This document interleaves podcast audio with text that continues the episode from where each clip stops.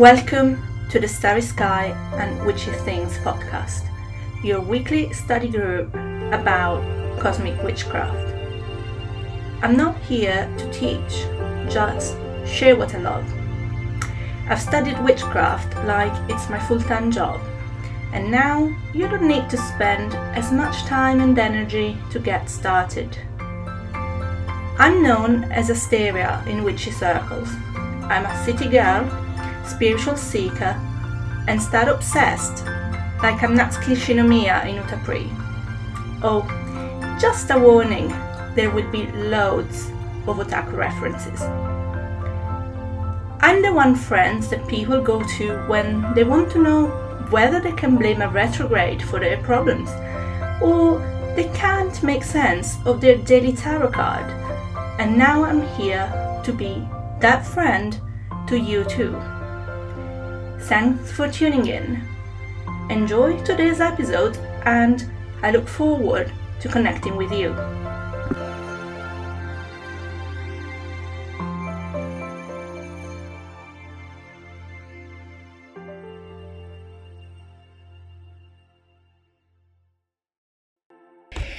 Ciao, witches! This week we are talking about the history of star magic, star magic, constellations and major star events of the year, star seeds, and then I'll leave you with my North Star protection spell. And there will be timestamps in the show notes. So, today's episode is one that's really pushing me out of my comfort zone because I absolutely hate having to position myself as an expert on anything. But this is going to be a lot of personal gnosis brought to you by me and the Collins Dictionary of Astronomy that I got out of the library. If you look up star magic on Google, you'll find one book on Goodreads that I can't actually find an article from Llewellyn, of course, and the Black Clover Wiki. I have never watched the anime, but now I feel like I should. Anyway, back on topic. One thing about me that some of you may know is that I have a master's degree in history. So if there is something I'm good at is digging up medieval documents. So here we go. You'd think I'm the dad from my big fat Greek wedding with how much of what I'm going to say is like it started with the Greeks. But in this case, he would be correct.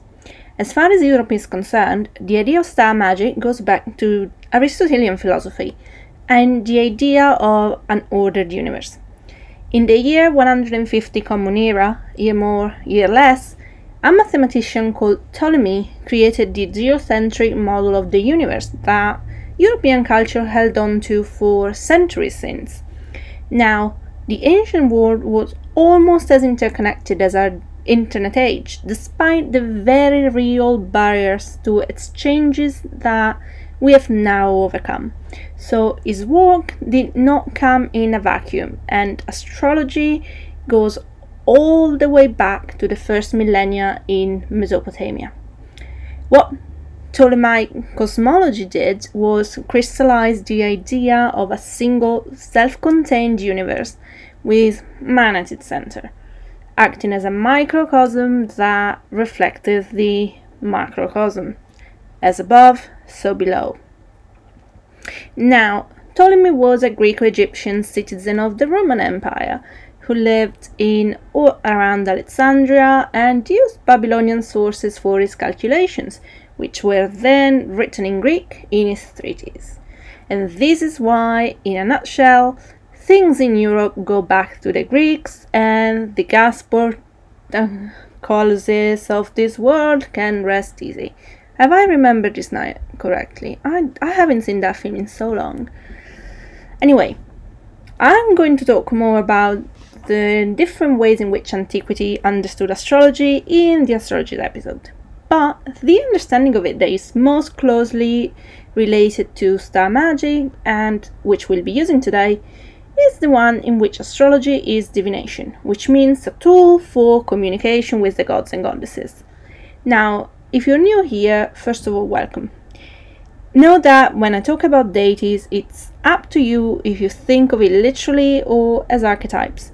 And if you want to hear more about these different perspectives, you can go back to episode 1. What's key to remember is that in order to practice magic, you need to petition the stars, uh, star magic, like wishing a shooting star that we learn as children. Then, whether they literally respond to you or it's your brain priming itself to look for connections through the placebo effect, the results are the same. If your spell worked, you'll get a result. Simple as that. Across ancient cultures, there are multiple examples of the idea that the stars were the language that the deities used to speak to us, including the temples of Egypt where Ptolemy lived. And divination at its core just means deciphering messages from the spiritual realm to guide us in the material realm. Something that I find ironic, as someone raised Catholic, is that the God of Israel is supposedly against divination, but then he sends prophets. It would be more correct to say he was against practices that relied on communication with supernatural entities other than himself or the ones he sent. I think it's worth mentioning given how much folk magic exists in Catholic countries and how to this day we have people claiming to have mystical visions. Anyway, the point I was going to make, since it's almost Christmas, is that it was a star that guided the three wise men to baby Jesus. It really is an ubiquitous connection. So far in this podcast, we've talked about aligning with the moon and with the planets, and the stars work in exactly the same way. In scientific terms, a star is a luminous gaseous body that generates energy by means of nuclear fusion reactors in its core. We also know that because of the distance of things in the universe, we see the stars as they were thousands of years ago, which I think gives us a pretty magical view of time. Also, it's a myth that they are dead, so if you want to personify them in your work, you are not too late. You can use stars for magic at any time because, like the planets, they're always there. And the constellations have beautiful stories in different mythologies that you can look into to find one that resonates with you. There are also star deities, Asteria being one of them, and that'll be the topic of the next episode. The most basic constellation are, of course, the 12 signs of the zodiac. Even if you're not going to dabble into astrology per se, you can rely on the constellation where the sun was in the sky at the time of your birth to be your guide. That's especially powerful if you look at the rising sign instead, as the symbolism there is literally of the sun rising from the horizon at the time of your birth. It's like your personal mythology. Anyway, each constellation has a bigger and brighter star that could be used as your point of reference for your magic, or you can work with them as a group. There are 88 recognized constellations, and aside from the 12 zodiac signs, the seven best known are Ursa Major, Cassiopeia, Orion, Canis Major, Centaurus, Crux, and Carina. Not everything is visible from everywhere in the world at the same time, of course, and I'm most familiar with the northern hemisphere, so apologies to anyone who is listening in the southern one. I believe you simply have it in reverse in accordance with your seasons, but don't quote me on that. As far as individual stars go, you have Polaris, the North Star, which is the brightest star in Ursa Minor. Then you have Sirius, to which my favorite Utapri song was dedicated, and which is a brilliant white star in the Canis Major constellation near Orion's belt, from which you have the Hanging Sword, which is a nebula or a cloud of interstellar gas and dust. These are visible in winter. In the summer, you get to see the Milky Way in all its glory, as well as Vega and the beloved Altair, and the other two stars of the summer triangle, which are Deneb and Albireo. And if this sounds like a made up language to you, worry not. There are apps like Night Sky that you can use to tell you what's in the sky where you are. There are also spring and autumn constellations, but of course, we can be here for three episodes with me just listing stars instead of talking about magic. So I picked winter and summer as that's the seasons that we're in now for both hemispheres. So the final major type of stars to work with, which I'll talk more about later with the idea of the star seeds, is the star clusters like Omega Centauri, which can be seen with the naked eye. Clusters are made of stars born roughly at the same time, which in mythological terms brings us to the idea of the Pleiades as seven sisters and so on. In scientific terms, a star cloud is different from a cluster, but in my humble opinion, for magical purposes, you can ditch the distinction and just work with individual stars or groups. I already mentioned that you can work with the stars at any time, but that doesn't mean that there aren't special times of extra magical significance to lean into. One, of course, is the pop culture idea of wishing upon a shooting star that's a really simple way to do meteor shower magic. Meteors symbolize the connection we have with the spiritual realm. So, stargazing alone is a powerful ritual that immerses us in something greater than ourselves. But of course, you can capitalize on the magic for your intentions the way the wishing upon a star works. With any ritual you feel called to do. There are multiple meteor showers throughout the year, and most astronomy websites would have a calendar for your location. The observatory in Greenwich has one for the UK, I can confirm that. Then, a star event that is specifically focused on manifestation is the Lion's Gate portal, which is when the Sun in Leo aligns with Sirius.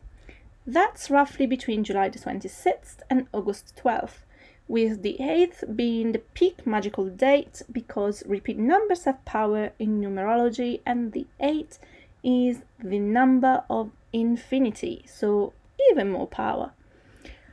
Also, there aren't any coming in 2023, but comets are a powerful star to work your magic with.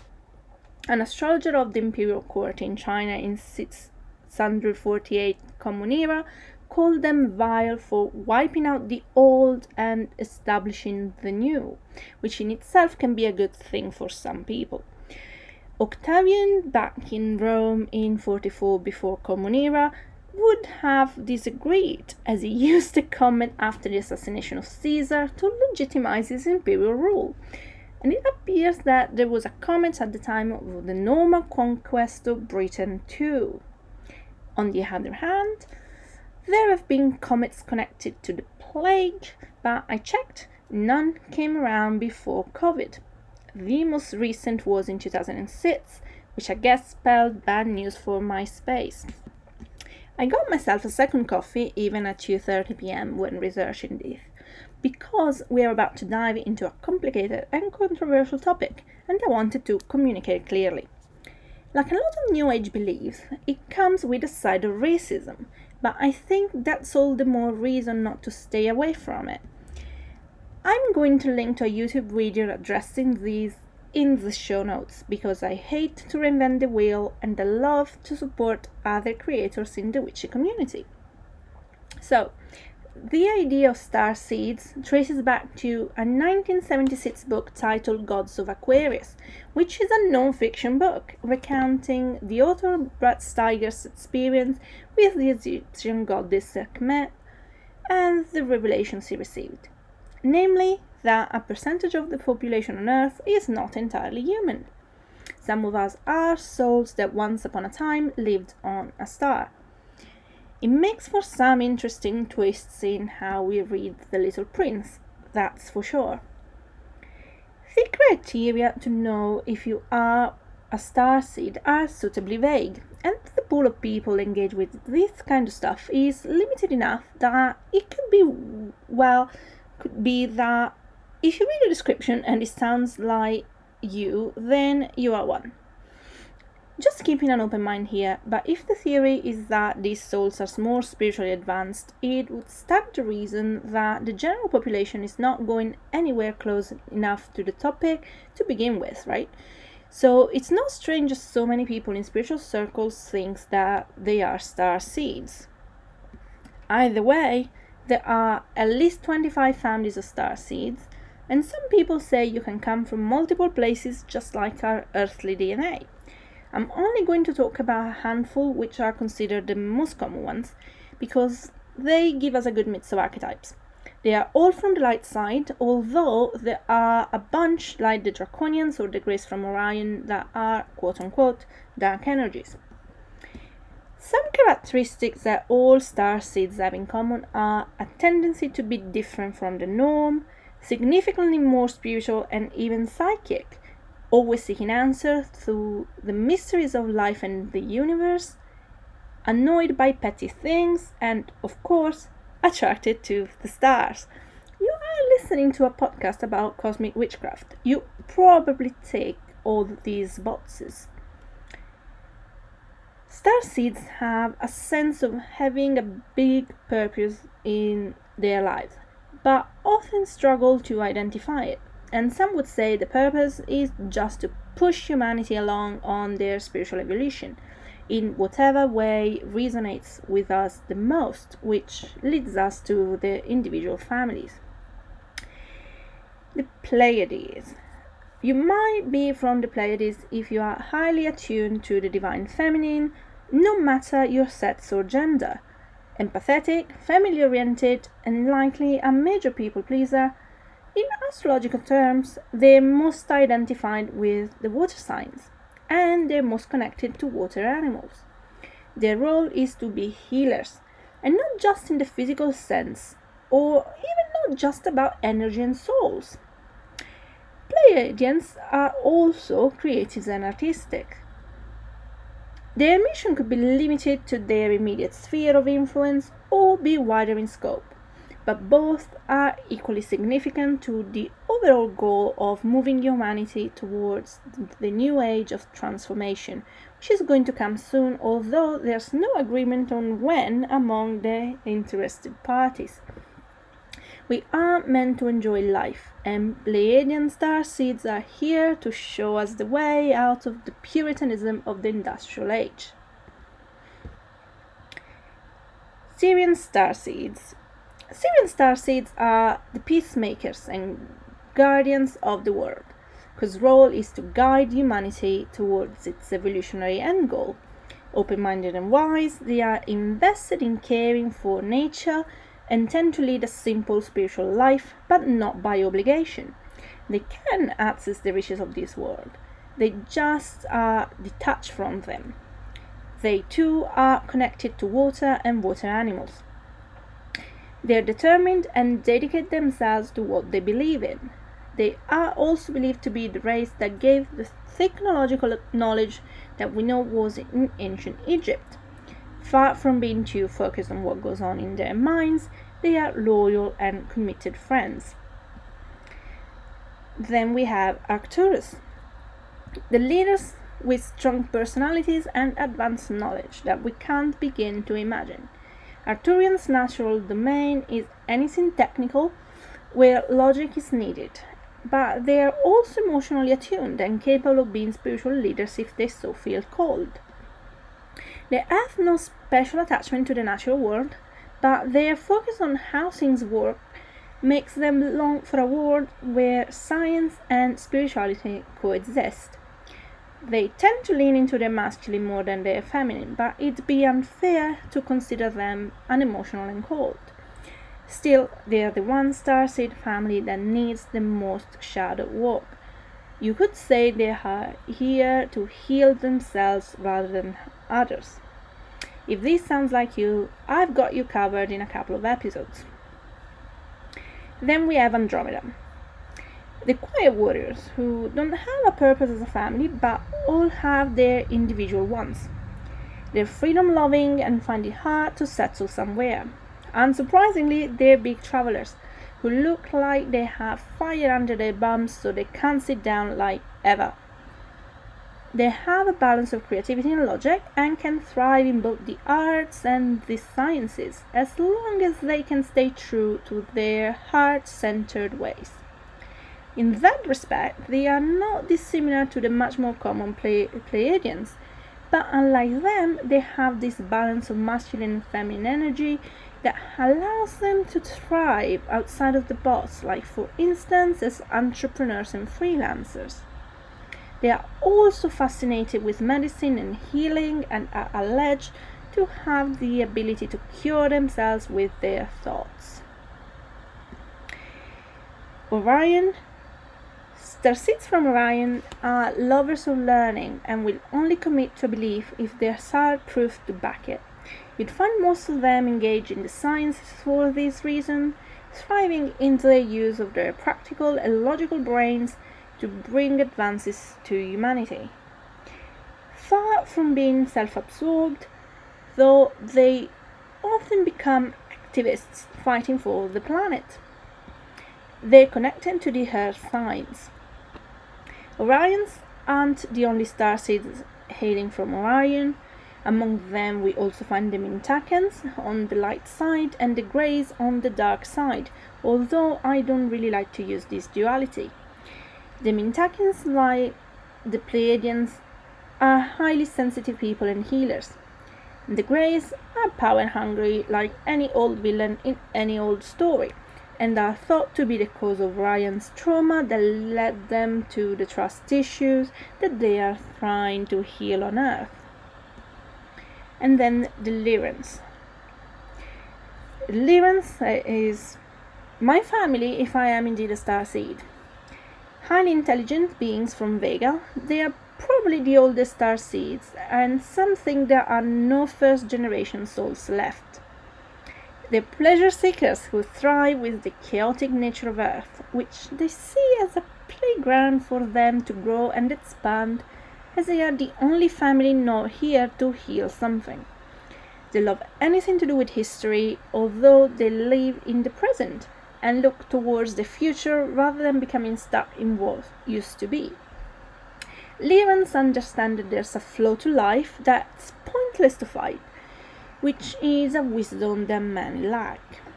They're independent, quietly confident, and the faultless manifestors who can balance the feminine and masculine energies and tap into what they need at any one time. Also, they have a strong affinity to birds and cats. Before I move on to the spell for today, I thought it was worth mentioning briefly the three younger generations that you might encounter if you look into star seeds although I don't really think they fit in as archetypes of the stars. Indigo, Crystal, and Rainbow Children. These names refer to three generations here to bring about change. They may be new souls or former star seeds, believed to either be Pleiadians or Sirian. The Indigo generation, incarnated in the 70s, got their name from the color of the aurora. Crystals are their children, who benefited from the barriers broken by the indigo parents who came to heal dysfunctional families. And finally, the rainbows incarnated in the 2000s from the crystals, choosing only happy families.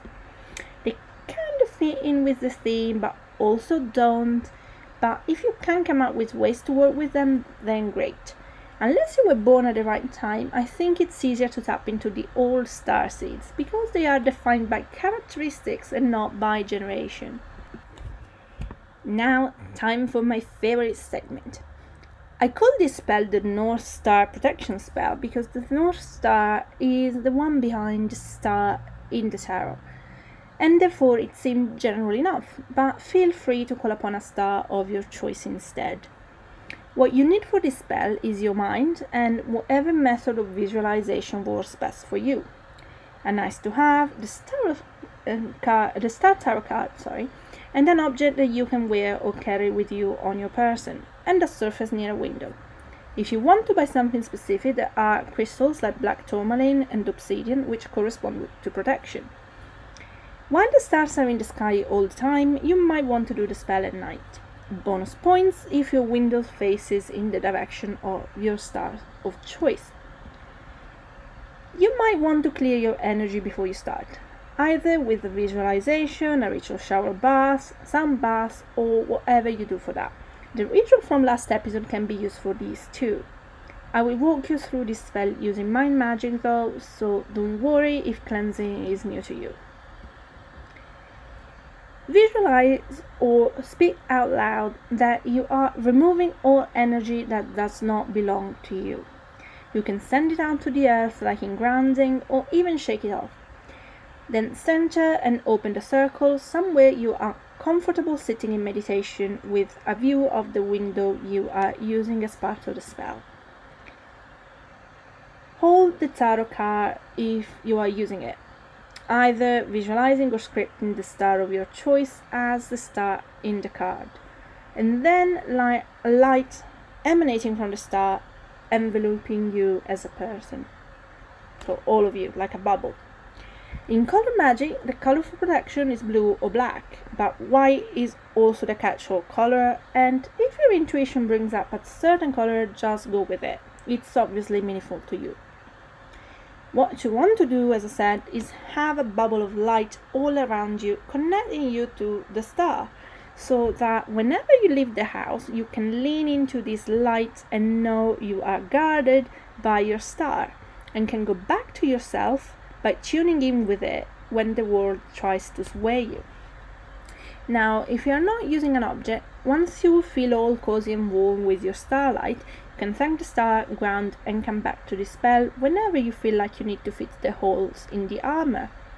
If you are using an object, it's time to take it, hold it in your hands, visualize or speak the protection going inside it, and then if you have the tarot card, place the card on the surface by the window with the item on top, or just place the item and let it charge with the star energy overnight. You can now ground and close the circle. No need to open it again to pick up the item the next morning and then carry it with you going forward. I hope this spell was helpful and I'll be back with an episode on cosmic deities next week. Until then, keep living in wonder.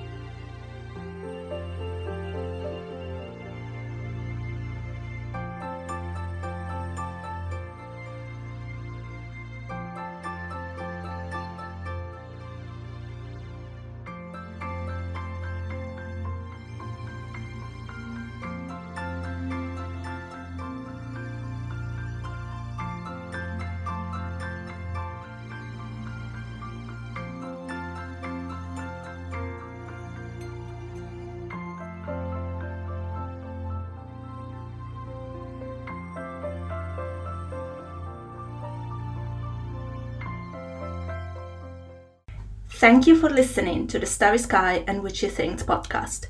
A huge thank you to Jenna Soard at Jenna S O A R D on Instagram for the cover art and Purple Planet for the music. If you enjoyed this episode and you'd like to be notified when a new one comes out, please subscribe on your platform of choice. And if you really love it, leave a five star rating and review, which will help me be found by more people who'll enjoy it too. Also, feel free to share it on social media and with anyone you think should give it a shot. You can send your questions and comments to my email starryskypodcast at gmail.com or on Instagram at starryskypodcast. And you can also subscribe to my monthly newsletter at witchymusings.substack.com, where I share reflections and tips about the astrological seasons. Until next time,